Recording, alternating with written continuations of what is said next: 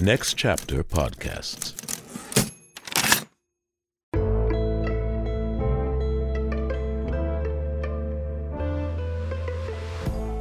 Hi, welcome back to How I Got Greenlit. I'm Alex Legion, your host, and uh, this thanks for joining us. Today is going to be part two of our talk with David Irving, my former NYU professor at uh, the film school, Tisch, formerly known as Tisch, I think still Tisch. He is also a filmmaker of many films, including Chud 2 and uh, a host of others that we talk about. And um, he's bringing a film, a B side for us today called uh, Freaks by Tod Browning. You know, I think um, he's still he's still shooting with all you know guns blazing. I mean, Freaks is not a easy thing to swallow. I mean, it kind of freaked me out. I hope you saw it. If you're listening to this, it's kind of spoiler fest, but. Uh, yeah, I mean, I've been aware of that movie for a long time, and it kind of freaked me the fuck out. So um, I never quite dug in, and you know, I guess that's what a good horror movie does, right? It's not particularly scary.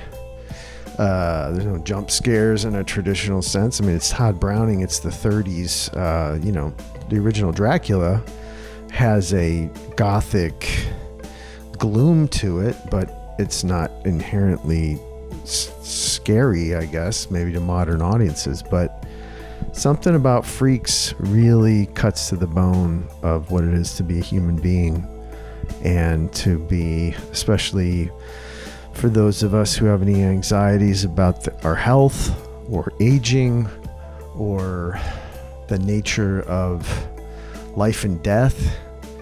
You know, I mean, I'm sure you talk to people in your life and, you know, you sit around the the table, the the bar at late night, the bullshit session in your college dorm room. You know, like is there a fate fate worse than death? And maybe you know, having no limbs or to be one of these freaks in the movie. Uh, there, but for the grace go I, you know, it's uh, that's the horror, right? Is when you when you're in when you're watching a horror movie or a thriller, and they get you when you're in it because you're imagining, you're projecting yourself into that world, hopefully, projecting yourself into the protagonist at least. That's one of my favorite books. Uh, anybody who's a filmmaker out there, understanding comics. I know it doesn't make sense. It's not about, you know, understanding how to watch. Uh, stand up comics, but rather it's about visual uh, presentation of information. So it's by a comic artist, Scott McCloud.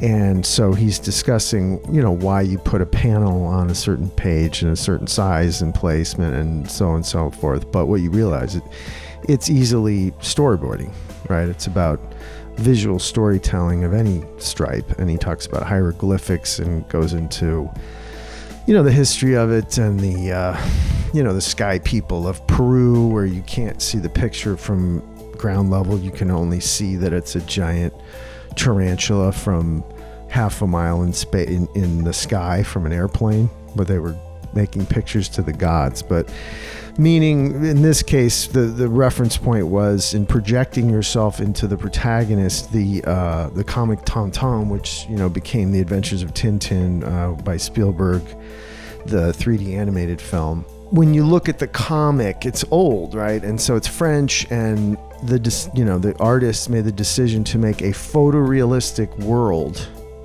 but the main character is kind of cartoony, and his eyes have no pupils. So the child reading the book or this comic strip can become Tintin, and there's no intermediary it's easily projected upon. Anyway, so can't help but watch Freaks and be like, well, thank goodness I wasn't born with a malady. And worse yet, to be in a world where uh, I'm so, um, you know, unaccepted by my society that I have to, you know, use it to monetize it, right? And really just add to the shame of it. We're great these humans, you know. Uh, the fate worse than death, back uh, for those who were playing along, uh, as always, is banishment. Because um, in the olden days, that was sure death. But in a sad way, in a lonely way. No one loves you, no one hugs you, no one wants to know you. We're going to erase your name from the records. You never existed. To them, and maybe to you and me, it's better than a, you know, an arrow through the head or whatever the quick, you know, hanging or crucifixion or whatever the your latest uh, corporal punishment. Because at least they cared enough to kill you in the public square, right? And on that fun note, folks, thanks for watching and playing and listening. Enjoy.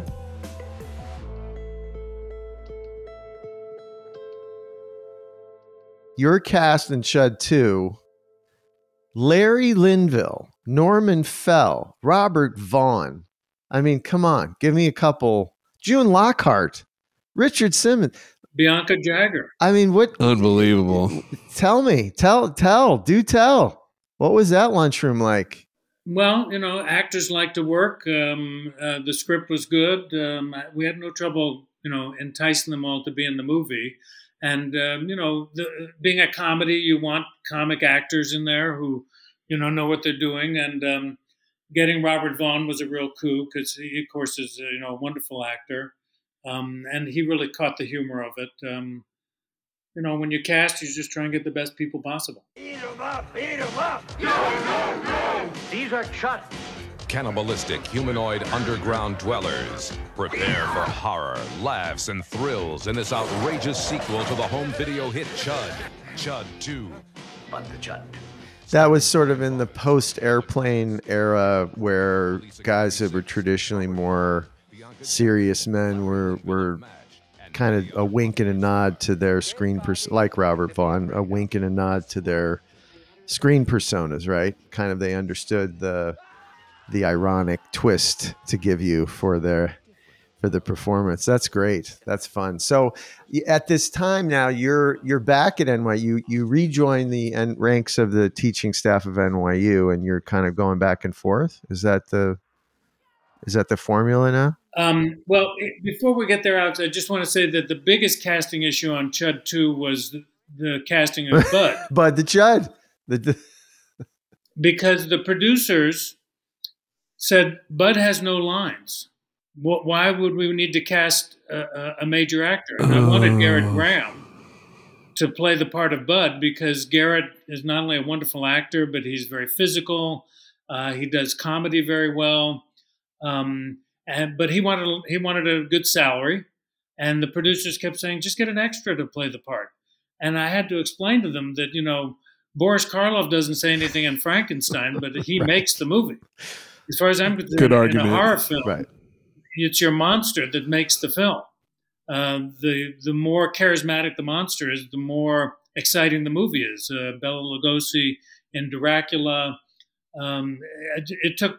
I just couldn't get it through to the producers that this was important, so they wouldn't let me cast Gerrit, and we ended up casting an actor who ends up playing the mailman in the film, uh, Rich Scheider, also a wonderful actor. Um, and then somehow the producers saw the light and they said, oh, okay, you can have Gerrit. So I had to, uh, I- you know, firing an actor is one of the worst things a director has to do. I did it with Paige Hanna. I had to tell Rich Scheider I was giving the part to Gerrit. Rich was a gentleman, had no problem with it. Um, but I was very happy to get Gerrit because I think Gerrit, you know, is the one who makes the movie work. He cer- he just has a look too, and uh, So his eyes. a a resume. Uh, you know, just One, yeah, clearly a veteran actor. one of those guys. Yeah, you're right. I mean, that's that's the uh, like anything. You you got no monster, you got no movie with this kind of genre, right? F- comedy or or straight horror. Like monster doesn't work, movie doesn't work. Um, well, that was that big compliment, Alex, that we got from uh, Berserker when Dino walked up to us and said, "I like your monster," and that was it. we David, we tried to make a movie, uh, a horror movie years ago, and uh, we got Dino De Laurentiis interested. So that was a that was a personal. He came to like a screening of a short, of a like a short we did. I and like he just came monster. up. He just came up and said, "I like your monster," and he left. And I was like, "Well, Never made the it. movie. We're like, wait, where's your like- checkbook? Um, but uh, so uh, where did you shoot, Chud? Was that a New York production or? Uh, All in L.A. You know, uh, it was a local contract, so it had to all be within 50 miles of downtown LA. Yes, uh, which is what isn't that what TMZ means, Ryan? The thirty mile 30 zone. mile zone. Yeah. Uh, and and so now it makes more sense. That's right. It was a, it was a it was a a take on Chud. So that makes a lot more sense because you did have comedic chops. It was like, hey, this guy can interpret a horror movie in an interesting way. So I, it, it is more of a an obvious choice to to get somebody like you. Um, so so you're in New York. Uh, it's still got a, a, a vibrant film community. You're you're based in New York, I mean, and it's still got a vibrant independent film community. Uh, your family's there. Your wife is studying, um, and you're you're you're starting to do more with NYU, right? Is that the late '80s, early '90s Yeah, well, I, as I said, I had to quit my job at NYU. to go to Israel? And when I came back uh, from doing Chud 2, I, um, but when I came back from doing the fairy tales, I went back to NYU um, and um, just had to start again as an adjunct and work my way up. I see. So that you lost your place in the in the in the pecking order and and went back and and started work again. So uh were you the inventor? So so that was around the time we met. Chud 2 is 89. I, I met you in the early oh, but before we do that, I want to talk about Night of the Cyclone uh with uh with Kris Kristofferson. It is the perfect playground This is a tourist island. Ouch! Where any pleasure can be had. People who come here sometimes do things which um, their friends and family back home wouldn't understand. What was that like? Yeah, I think when I came back from um, Chud 2, I um, was also working at a um, Japanese television station, just doing their production managing to make money.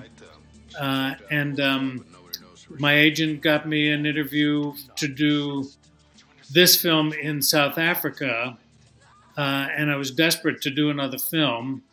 Um, I, I didn't think the script was so great, but I think a lot of times the paycheck and the ability to get out from under the thumb of Japanese overlords uh, can be a great motivator. Um, so I flew to South Africa to meet with the producer to uh, to direct the movie.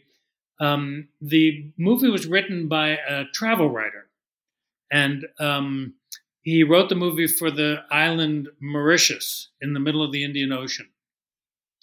And I flew to Mauritius. I flew to South Africa to meet the company. It was a, a British company in South Africa, in Johannesburg. And then we flew to Mauritius to do the location scout. And I was there with the DP and the production designer and the production manager and the producer. And literally every location in the script was right there, right in front of me. It was just, you know, a dream come true. Um, and I said to the producer, I said, "You have permits to shoot in all these places, right?" He said, "Well, we're working on it." I said, "Well, that's that's really not good." Um, I said, "Can we talk to the people who are going to give us the permits so I can be sure that the locations we're looking at are?" Now, I don't know if you know, but um, Mauritius is a basically a suburb of India, so it's an Indian government. And so we met everybody up to the prime minister, and they all said, uh, "Oh, you get your permits, no problem, no problem." And so, in a book I wrote on film directing, I have a whole chapter dedicated to the word "no problem," because the minute you hear the words "no problem," There's problems. you know you have a big problem. What what is the name? B- before fact- you go ahead, what what is the title of your film? Uh, your your book, David, uh, fundamentals of film directing. which I read in school. Uh, we'll, we'll put that in the show notes as well. Um, no problem means problem. Right. So we, we ended up shooting the movie in the Comores, which is in the northern tip of Madagascar. And I can tell you that there, the term for no problem is kavatsi tabu. So you just, as a director, you just have to listen for the local term for no problem because that's when you know you got a problem. So we couldn't shoot in Mauritius, which was a shame. Um, we ended up shooting in the Comores because the parent company had hotels there. None of the actors, of course, would go to South Africa because it was during apartheid. Um, so we had to shoot the movie in the Comores. Now the Comores is basically a fourth world country. There's you can't buy a nail there. Uh, the largest cause of death is being hit on the head by coconuts. It's just a really bizarre place.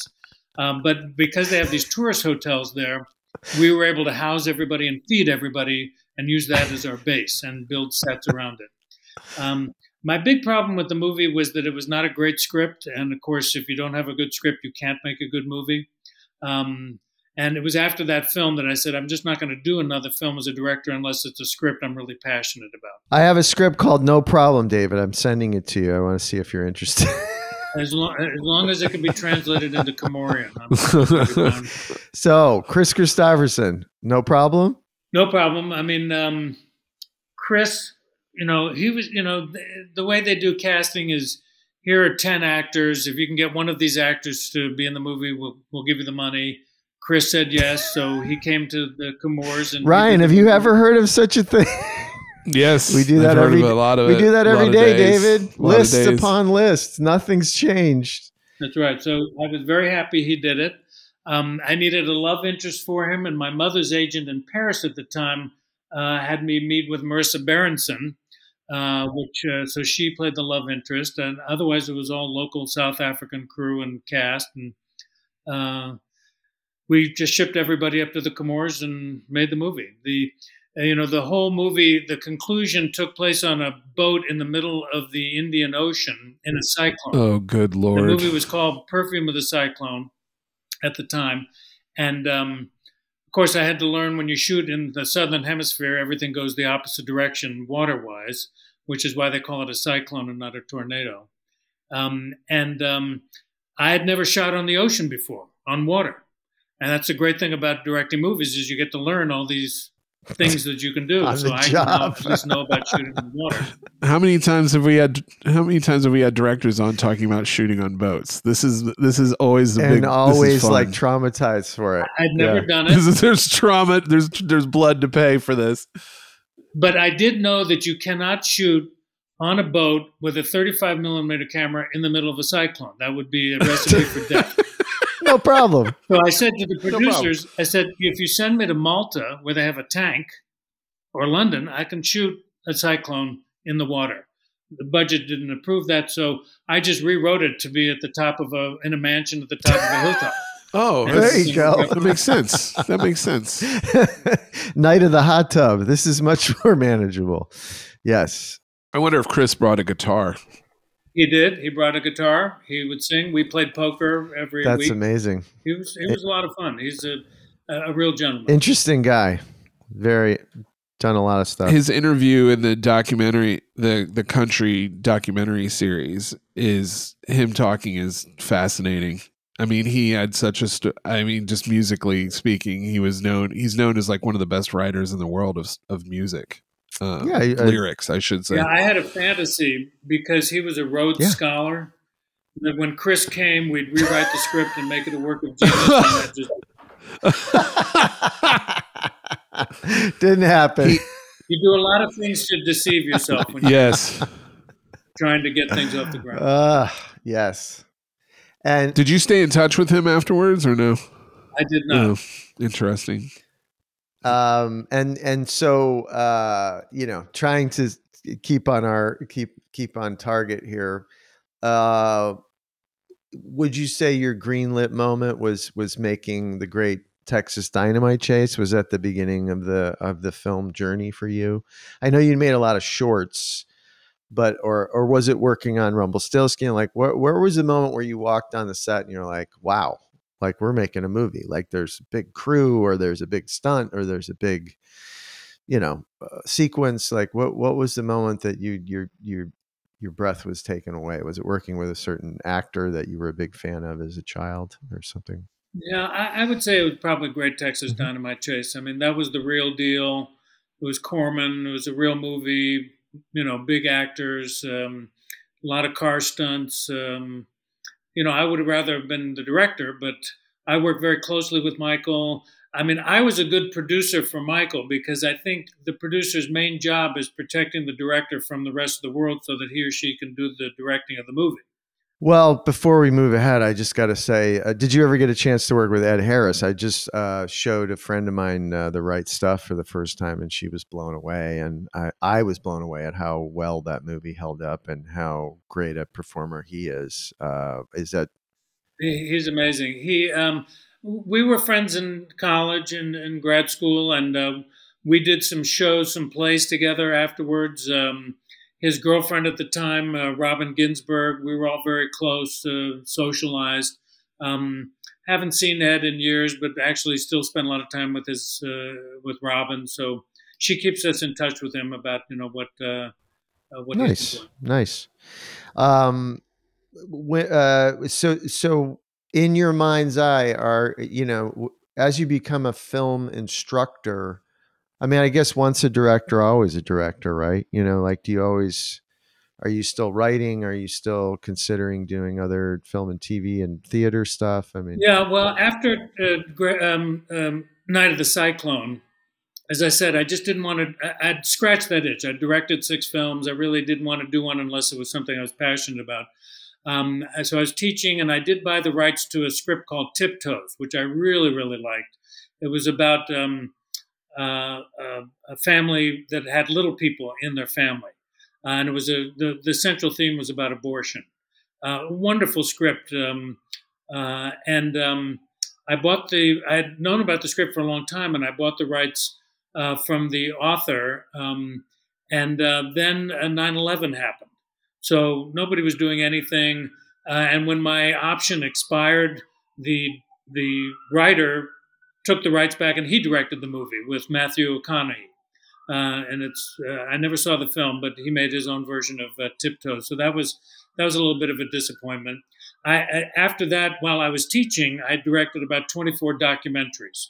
That's what I was going to bring up is your documentary work. Yeah, and uh, you know whether you're doing a documentary or a narrative, you still have to tell a story. Uh, you know, so I kept my hand in the business. You know, directing these pieces, meeting people, um, and then I ended up getting to go to Singapore for two years to run the grad film program for Tisch. And then when I came back, I wrote three novels based on a small school in Ohio creating a relationship with a Chinese university, which is what a lot of schools were doing, including Yeah. NYU. Um, and it was a you know dramedy. Uh, and then I wrote a script based on the first two of those novels, and I sold it to a Chinese company because I was living in Shanghai during my sabbatical. And then we went all over China trying to raise money for it. They're still trying to raise money for it. I'm not going to quit my day job, but that's that would be the next project I would put under my belt. Did you write that with your experience of going to Denison, which is in near Columbus? Yeah, it was. It's really it's it's about Denison and NYU. nice, It's awesome. I wondered how you ended up in in the middle of Ohio or in near Columbus. You know, I ended up there for two reasons, Ryan. One was that um, um, uh, the guy who took over one of the theaters in San Francisco when my dad left, his name was Bill Bushnell, he studied with a man at Denison named Bill Brasmer, and he recommended that I study there. So that was one reason. The other was I had born, was born and raised in San Francisco. I've spent my entire life trying to get back to the Bay Area. Um, and so when I went to college, I, my dad drew a circle around Manhattan where we were living, um, one day's drive from New York. He said you can go to any school within that circle. And so I only looked at schools on the edge of that circle, and Denison was as far west as I could get. That question paid yeah, off. Yeah, sometimes that's that's how you think. You just got to Yeah, get away. amazing. Uh, well, before we uh, before we talk more about NYU and and and the academia, I just want to give a shout out to our mutual friend Doug Rosen, um, who was my first boss out here when I moved out and I graduated NYU and I moved out to L.A. Uh, you introduced me to your friend Doug Rosen. How did you guys meet? Doug and I, when I did my my my study abroad from um, Denison in Berlin, Doug was a student there, and we've been fast friends Nice. ever since. Yeah, yeah. Shout out to Doug. Thank you for uh, paying my paying my way for the first six months of my LA adventure. Um, so eh, NYU obviously is you know been consistently one of the top. I mean, depending on who you ask, definitely top three, maybe top one, top two. Uh, what drew you to them initially? Just uh, was it was it a geography question? Like you're in New York and they're the best, so let, let's get in there. Like, what was it about Tisch that it's you know inspired you to to want to be a part of it? Well, first of all, my dad was a teacher. He okay. he he taught at San Francisco State for many years before he started his theater company. My my son's starting at San Francisco State in the fall. Great school, great school. And um, um, I was uh, when I my wife had moved here and I moved to New York with her. We, we were doing some plays. I was doing some odd jobs, and the sublet on 21st Street was from a woman named Carolyn Ducrocq, who was married to Howard Hesseman, who was ended up going to Hollywood to do a lot of TV. Also worked with Brian Robbins on Head of the Class. That's right. Is that uh, WKRP? Yes, that Dr. Johnny Howard Fever and yes, very famous uh, actor, comedian. And Caroline had been an adjunct instructor at NYU, so we kept getting her mail from NYU. So a, a, a bubble went off my head, and I said, I'm going to go down to NYU and pitch a class, and maybe they'll let me teach a class. And so I went down to see Charles Milne, who was the head of the program at the time, and pitched a class on Tod Browning. Oh. And he said, we, we don't do cinema studies here. We're a production class. I see you've made movies. Would you like to teach a production class? I said, sure. And that's what got me started there. Nice. And well, now they, subsequent to that conversation, they do have a, robust cinema studies uh, classes program and track. Um, and what uh, did you invent Sight and Sound, or was Sight and Sound there when you got there? Sight and Sound is 70 years old. Ah. Uh, Scorsese took it and taught it. Wow. So, just for everybody out there, uh, it's the first production class you take at NYU. It's called Sight and Sound, and they give you a. I mean, probably now it's video cameras, but at the time they gave you uh, Bolex, uh, not Bolex, um, an equivalent Arriflex, Arriflex excuse me, Arriflex um, 60 ARRI which were the sort of news gathering camera of the time. And you would shoot on black and white reversal film with no sound.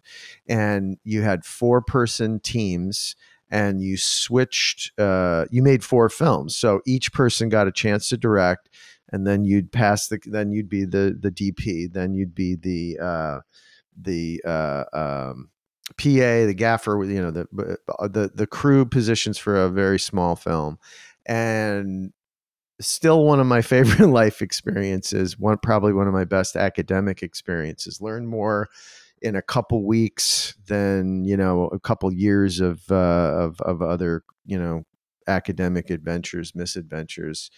Um, what's it like now? Like, how do, are they still? Do you put them on the Arriflex? You t- you learn them on how hard it is to make film versus video, or no?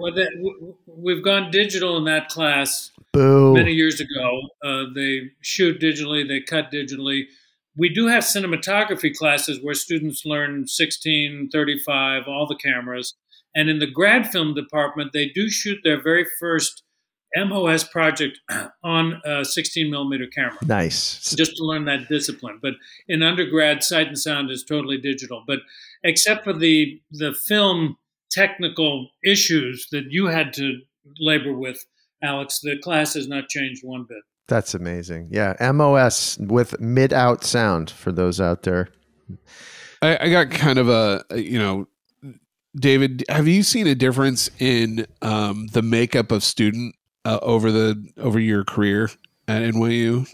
Like the kind of student that comes, or the experience. Are you talking about demographic or like personality? No, no, just they're because so many people now grow up with basically a camera in their hand, and I just wanted to know if there you saw a difference in in the student base, the average yeah, student. A, it's a good question, Ryan, because I get it asked a lot, and there are a lot of faculty who you know we have a lot of meetings uh, as faculty, um, and um, there are a lot of faculty who have a lot of free time on their hands. And my attitude is, if it ain't broke, don't fix it. But they there are a lot of faculty who believe that the students today are so advanced.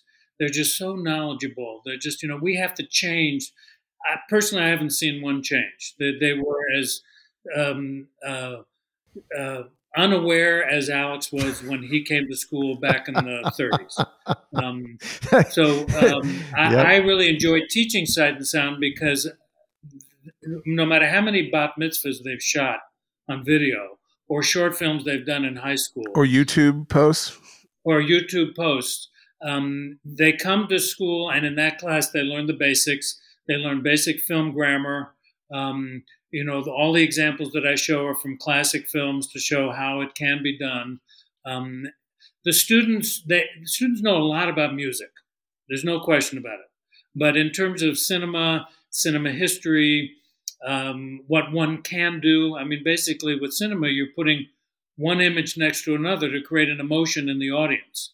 Um, and telling a story, forget about it. I mean, it's so hard to tell a story in, you know, one minute, let alone 90. Um, and so getting them at that very early age, they're not freshmen, they're sophomores, so they're not as green uh, as freshmen. So I get them when they they're somewhat sophisticated. They're also not as jaded as juniors, where they know everything. um, so it's uh, I've been teaching the class for a long time, and it's just it, it's just a great experience for me to see the students grow and learn and work with each other because collaboration is a big part of our business. It's a of Absolutely. Yeah. and not one student has ever gone backwards. They always make progress. It's just it's a it's an artistic joy to see that growth. Nice. I'm glad to hear that. I'm also glad to hear that you don't get paid to teach; you get paid to go to meetings. I guess sounds like Teaching's the are a lot of fun part. You, they pay you to go to the meetings. yeah. Uh, it's funny because you know we're David, if if you can believe it. Ryan and I are the old hands on the set now. You know, a lot of the people that we work with are 10, 15, 20 years younger than us. Never touched film. Don't know about film. And I don't mean the film as a as a medium. I mean just the the the actual nuts and bolts of uh, celluloid. You know, and uh, there is something lost with the the the preciousness of a take. You know, I mean, you are it's too easy. It's it's, It's it's too easy now. It- no one. you don't and another see thing, that tightening up that you saw on a set with like we have one take left on this roll and we're going to have to stop down and change them and it's going to take 15 minutes. Now it's like switch the card whatever whatever. So that something has been lost with the film pro you know I- losing I- the film I'm shocked that more directors, young directors that I know, that watch their uh, watch a take from the monitor and not from behind camera or next to camera. I'm I'm shocked at how many people have the director position has been. Uh, that's just me. I don't know if that's you, Alex, but well do you talk about that david about um in in maybe Yeah, well, more of the I'm- senior I'm as con- classes Yeah, I'm as concerned as you are because uh, we had the privilege of working with film. You know, uh, it, another film I recommend to students is called Side by Side, where Keanu Reeves interviews a lot of Yep. directors and DPs about the change from photochemical image capture to digital image capture. Uh, and you know, there are a lot of directors who love digital work uh, and and you know wax eloquent about it. Um, I show a clip from the film uh, in which a female DP who went to NYU talks about how when the film runs through the camera, everybody brings their A game. that's right And with the digital, um, the only way I've been able to convince students to do that is number one is I ask them to use a slate because the minute you hear that all of a sudden galvanizes everybody to a certain degree. But the other is I ask the students to use actors rather than each other in films because I'm sure when you did your films, Alex, you were using other people from your crew. a, a mix yeah but mostly just whatever you can grab your roommate you That's whoever right. yeah But if you if you compel them to use actors, the actor will always come and say, "I got to be out of here by 11:30, so you better get it in the can," and forces them to pre-visualize and think carefully rather than just turn the camera on, go to lunch, and come back and say, "Wonder what we got." yeah, let's leave the gate open for ten minutes. Well, not only that, it's the it's in post. You know, like we were uh we were cutting with a razor blade and taping with with tape together to make an edit. And that for even in the shoot once you do that once, you know you the next time you shoot something, you get what you want. There's no fussing around because you have to hang up these strips of film and try to find what the hell you're looking for and it that also is lost. Um, uh, it's funny. I remember like leaving NYU and they were pushing in these giant boxes, and I said, "What's that?" And they're like, "Oh, it's this thing called Avid." So. so once the genie's out of the bottle, what are you going to do? But uh, and certainly, I'd love to, I'd love to set young filmmaker in front of a Steenbeck right now. yeah, uh, because that thing that thing's pretty intimidating when you first when you first see it. yeah, and it it it, it, it But- gives you a respect to the whole process. Is Yeah, in sight and sound, it's imperative that the students write their own script, direct their own script, and edit it, because that way they learn about those three jobs. yeah, Yeah, Particularly when you're editing and you can look back and say, what the hell was the writer thinking? You know, writing 12 camels go through Central Park, I can only, as the director, I can afford one St. Bernard, and that's it. Um, and Right. then in the editing room to say, what were they thinking? Why didn't I get the footage to cut it together? So, you know, even though very few directors cut their own films, uh, in school, you have the opportunity to learn from that process. there's three. You make three movies every movie: the movie you write, the movie you direct, and the movie that comes out, which is the one that you edit. And that's, That's right. I'd say that almost on every set. Everybody, this you we get one shot at this, but I think that's what digital does. It kind of takes away that uh razor's edge. I mean, No pun intended. Figuratively, yeah, no pun intended. It does because I think people will sit there and take just 17 bang it out. takes. Oh, just keep going. We'll just keep hosing it. We get seven Every cameras. production yeah. nowadays just seems to get put like it's a push, it's a push, it's a push, and I And this now rolling multiple cameras is just another layer of like fire hosing. Yeah. it's a lot without consequence. Yeah.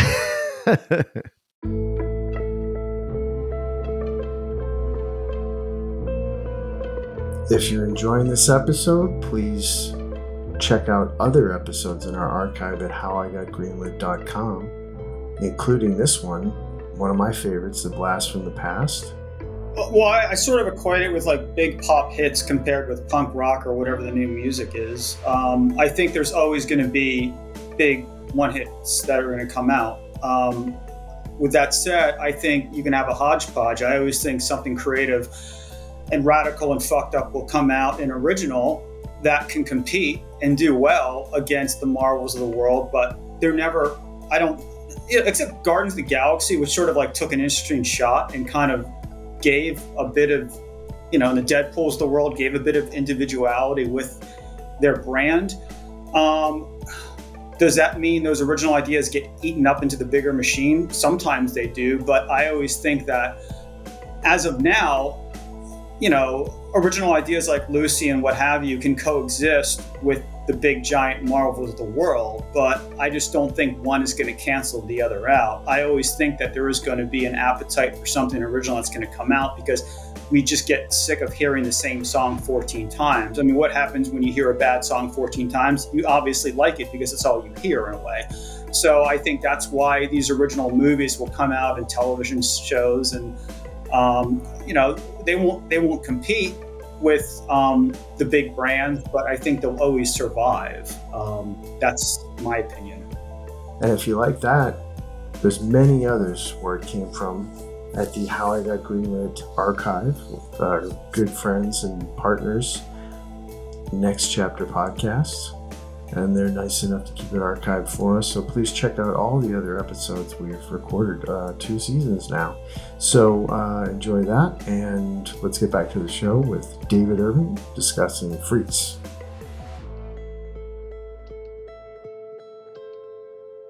Well, so David, uh, yeah, I wanted to to segue us into into talking about the film. I, and by the way, I love that you were going to teach or, or propose to teach a class about Tod Browning. Um, uh, is there any is there anything we we didn't cover that you want to talk about in your career or teaching career, or did we did we did we nail it? All right, We did it. Okay. Um, yeah, I just want to I want I want to pay reverence to your time commitment that you've given us Yes, today. thank you. um, So- David. Thank you. I don't want to go too far over, We- but we appreciate it. it's a it's a rich vein to tap into. So, um, yeah. So uh, uh, the film that David brought is called Freaks, directed by Tod Browning, and we do this thing here called the B sides. We we want to introduce people to obviously huge directors like Tod Browning, but not the one we know them for. So, David, give us a little give us a little background on Tod Browning. What would most people know him for? Actually, uh, in terms of violating your B side uh, theory, Freaks is probably his most well known film. Um, but uh, Dracula would be the one that you'd have to pick with Bela Lugosi. Yeah.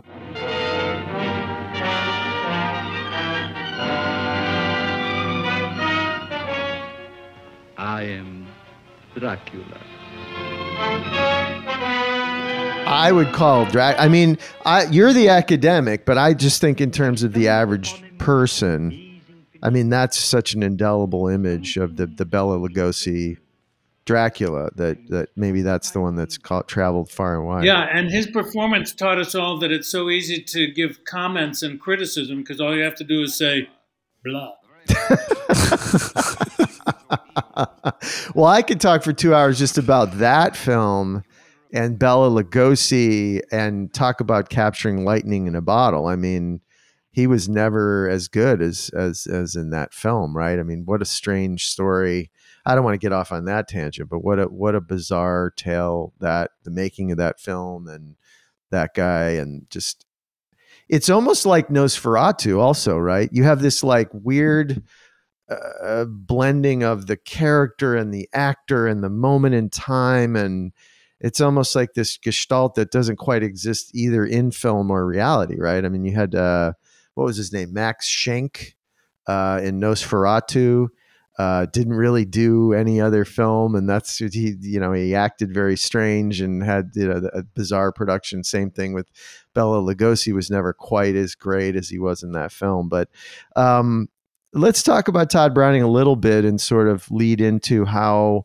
Freaks came about. So Freaks, most people have seen some of it. There's clips. It's a pop culture it's on the landscape and of course probably the most popular is you know one of us one of us you know that the film and TV and pop culture has has has made that. I mean, The Simpsons, like that's been referenced in almost everything over the last you know hundred years since the film came out. We'll make her one of us, a loving cup, a loving cup. We accept a one of us.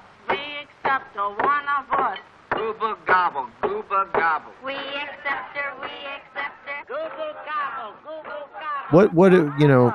What was the landscape uh, for Tod Browning in the in the early 30s? What what what did film look like then, and why was this such a radical departure? Well, I mean, Tod Browning was a you know uh, a craftsman. He did you know many many silent films. Um, he was, of course, very famous for uh, working um, on many, many films with Lon Chaney, uh, who was a very, very popular silent uh, film star.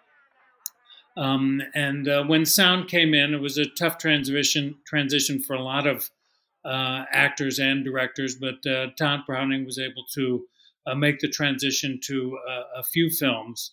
Um, you know, he's he's got an interesting career. He, you know, like all artists, you know, had his ups and downs.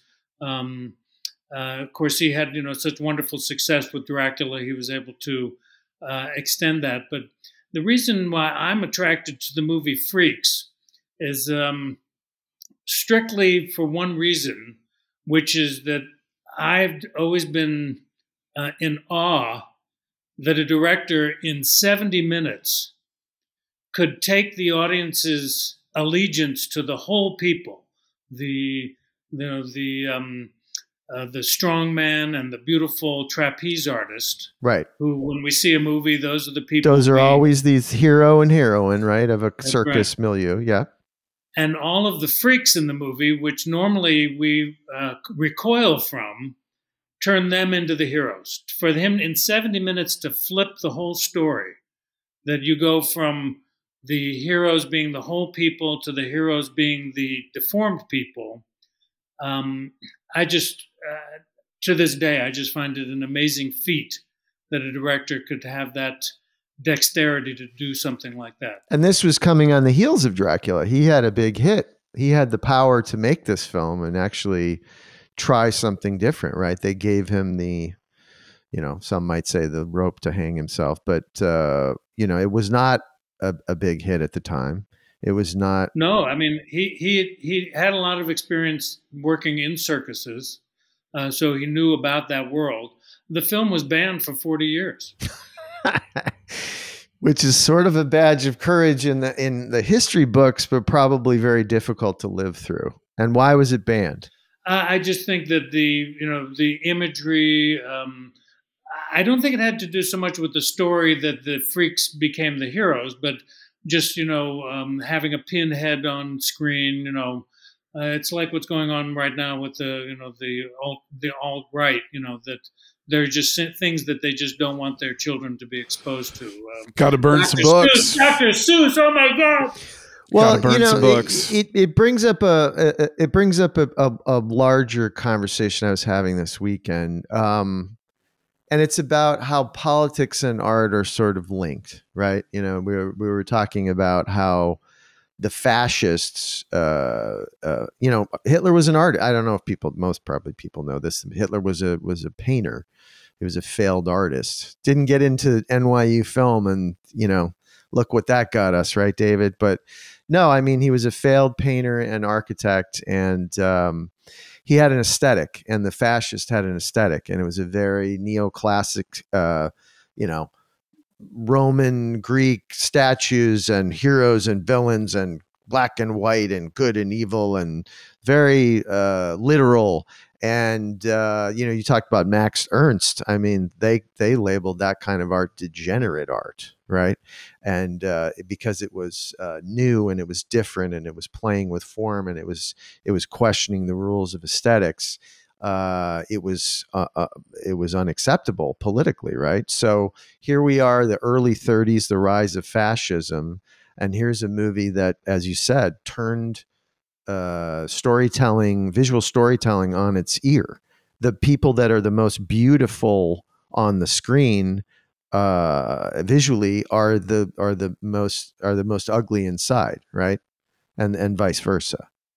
And that's that's almost a um, that and this was pre-code, right? 31 was pre-Hays code, is that right? Yeah.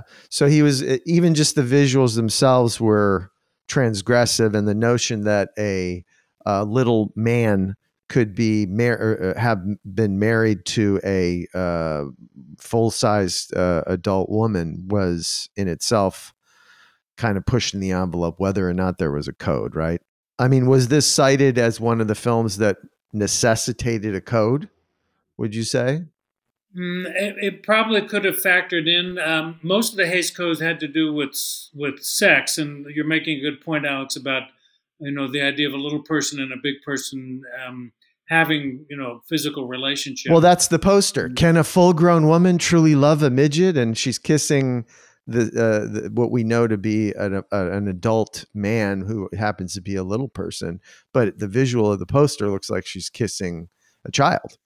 I mean, it's it's, yeah, it's heady I, stuff. I don't know the history of the Hays Code, uh, but um, it was it was all in the zeitgeist at that time. I think part of the I think part of the reason why it was banned was definitely the there's a real heavy undertones of sexuality in the movie. And I, I, think that's probably one of the reasons also. I think it was kind of like the soup of all of it uh, put together that people had a problem with. Uh, do you think they also thought that perhaps uh, the you know quote unquote freaks the the the I don't know what we call them now the differently abled actors and performers um, was there was there a sense that he was exploiting them for their their you know their disabilities or because that's not the theme of the film. That he treats them as you said as eventually the heroes but maybe from a distance did people see this and go oh well he's he's mocking these people that don't have arms or they that they're they're they're little or they you know they have as you said the what is it called? Encephalitis the the pinhead ism where that was that part of the problem is that it's it, it was a perception he was exploiting their disabilities? Yeah i mean uh, people you know will bring all kinds of their own personal relationships to the story and uh, find a way to twist it um, i just think it's so ironic that those those images of those people who are supposedly deformed, um, which can be repulsive to people. Uh, it'd be hard to make an argument for that because Tod Browning himself seemed to be so in love with having those people have the spotlight and showing their humanity rather than seeing them as monsters. Yeah, they were love. They loved each other. They were good friends. There, there was a positive aspect. I mean, just take it. So let's forget the cultural, uh, let's say, backlash. I mean, just take it as a film. Like, what makes it? What, why, why, why would, why would you elevate this film in your personal?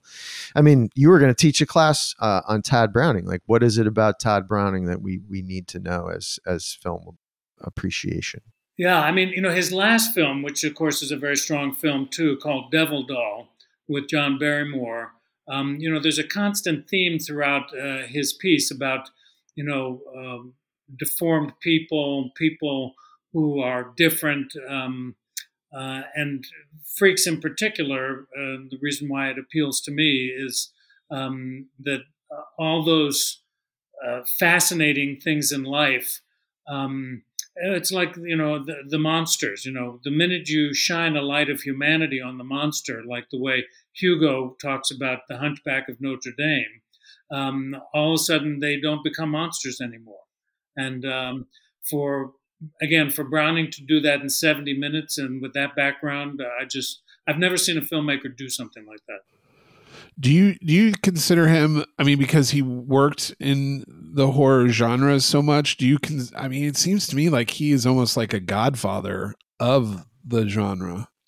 No, no question, no question. Uh, I mean, I you know he's one of my favorite American directors, and I'm sure most of my students would know who he is. But I'm sure that the people who make these films in Hollywood and around the world, they're they're familiar with his work. He he does have a a strong influence even you know after his death and was yeah. and was one of these entertainment figures that bridged the gap between vaudeville and theater and even this freak shows and and brought it into the burgeoning art of cinema right i mean he he a lot of what we see in this film most uh, audiences they may have seen them at a at you know a county fair or something but to see them all gathered in this film must have been quite a quite a scene for the you know 1931 uh, cinematic audiences, right? So it was sort of a lot to take.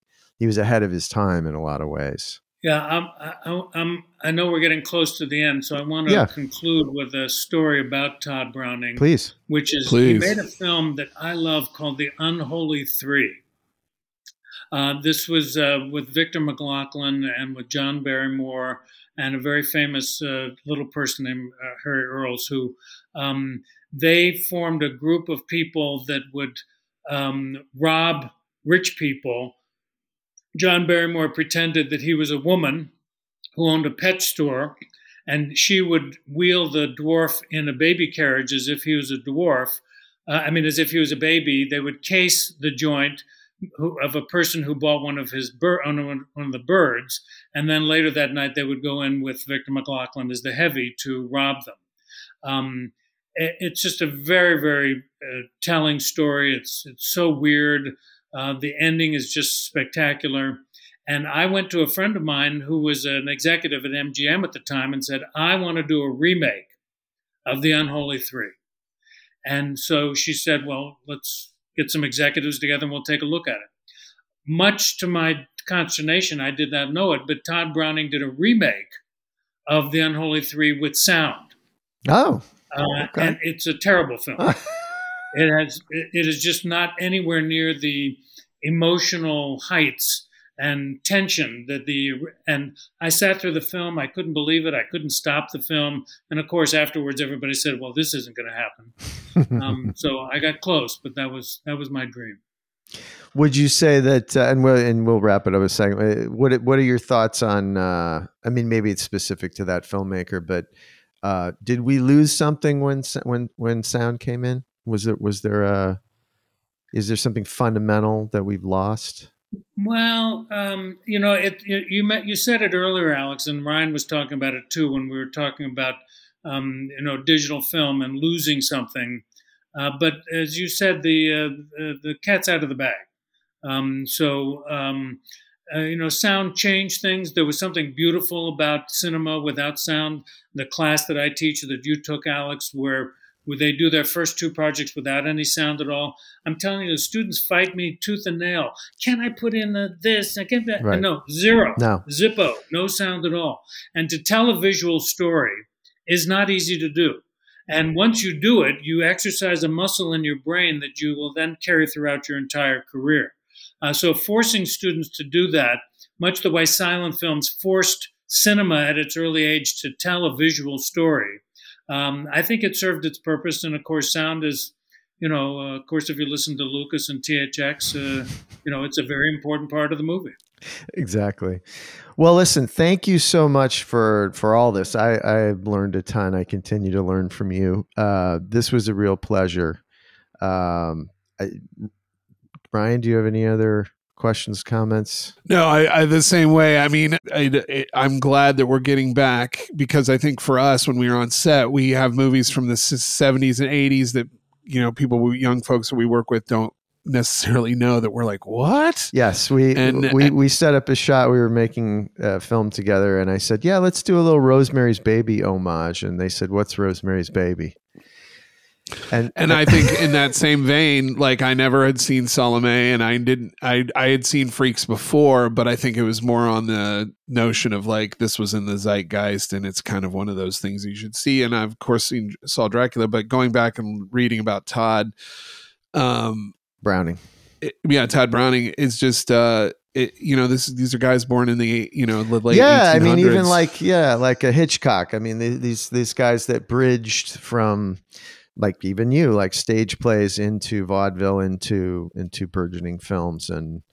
it's uh, just a, it's it just a, i'm getting educated and i appreciate it. and that's that what's amazing I, this film is almost 100 years old you know? And still we can relate and we can there's something to be learned and appreciated. So thank you for turning us yeah, on thanks David. turning our listeners on to that.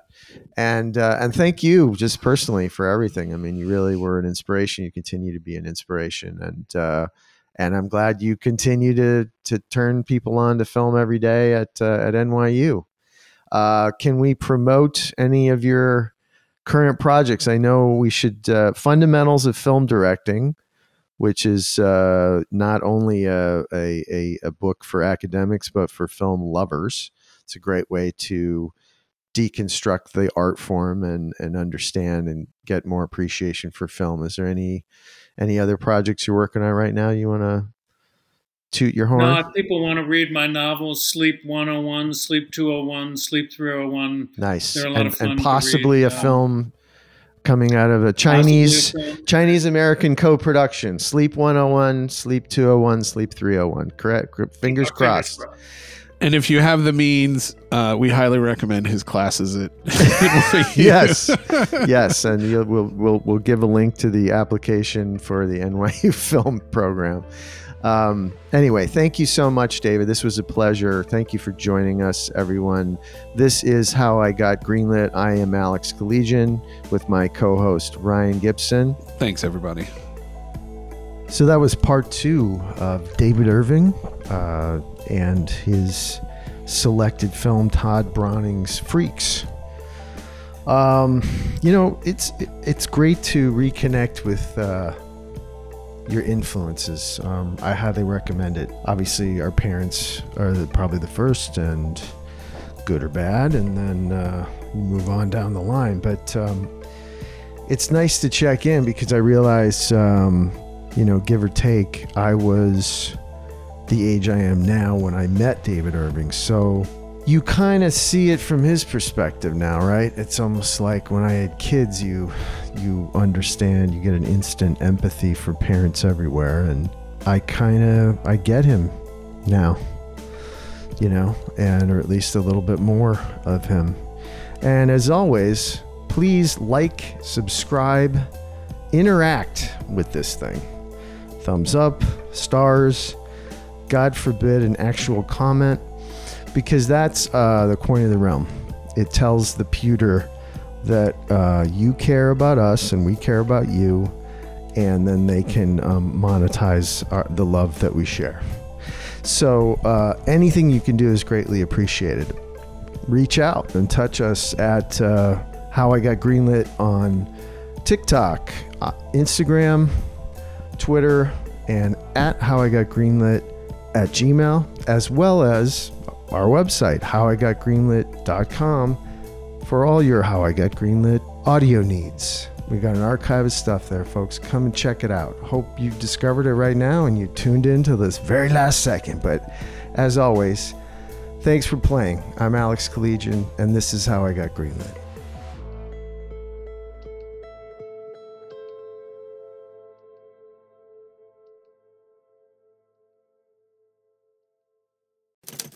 Next Chapter Podcasts.